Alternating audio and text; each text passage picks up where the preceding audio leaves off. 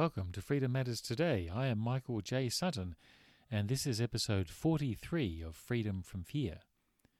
The title for today's podcast is Freedom from the Darkness of the Church. The good news of Jesus is necessary to rescue people from darkness. This good news is not good unless there has been a decisive move from darkness to light.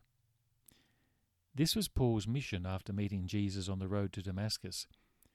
He was to open their eyes and turn them from darkness to light, and from the power of Satan to God, so that they may receive forgiveness of sins and a place among those who are sanctified by faith in me. Acts 26:18. Paul's mission and the mission of all who follow Jesus is to turn others from darkness to light. I need to be clear about what I am saying and what I am not saying.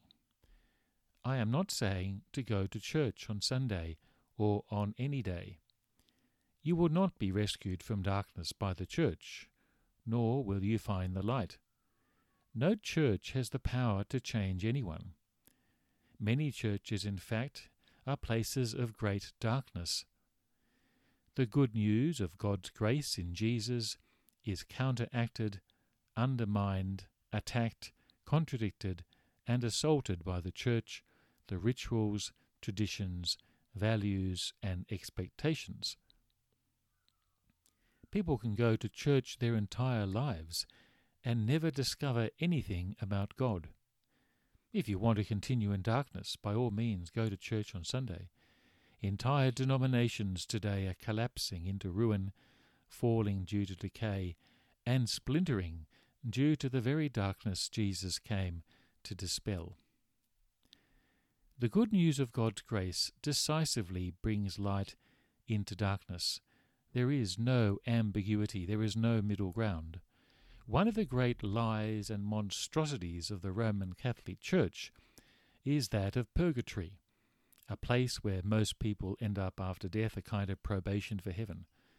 The Orthodox have their own beliefs. I have heard that the soul takes several weeks to find heaven after death. But where do these liars get their doctrines? It is from their own wickedness and evil. There are no texts in the Bible to support any of these mad views. They were promoted to spread fear, guilt, and shame. They were invented to consolidate power in the priesthood and to steal from the poor. Just look at their churches, dripping in gold and silver, but living in darkness.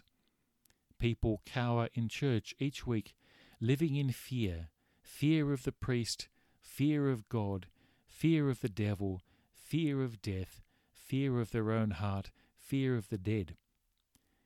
Instead of telling people the truth that is clearly found in the Bible, the good news of Jesus Christ, these lying filth do Satan's bidding by promoting the fake news of punishment, death, and condemnation. Jesus tells Paul that the good news of God's grace will open their eyes and they will be turned from darkness to light, to receive forgiveness of sins and a home among God's people. That is why the priests lie to you they withhold the good news of God's grace. You are forgiven. All your sins are forgiven. Forgiveness of sins is 100%. It is decisive. It is comprehensive.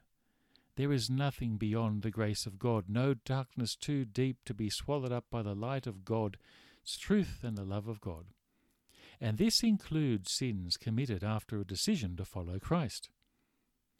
I was astounded to hear recently that some priests tell people that Jesus only forgives your sins before baptism or conversion, but after baptism or conversion you must come to the church and be forgiven by the priests, by confession and by penance.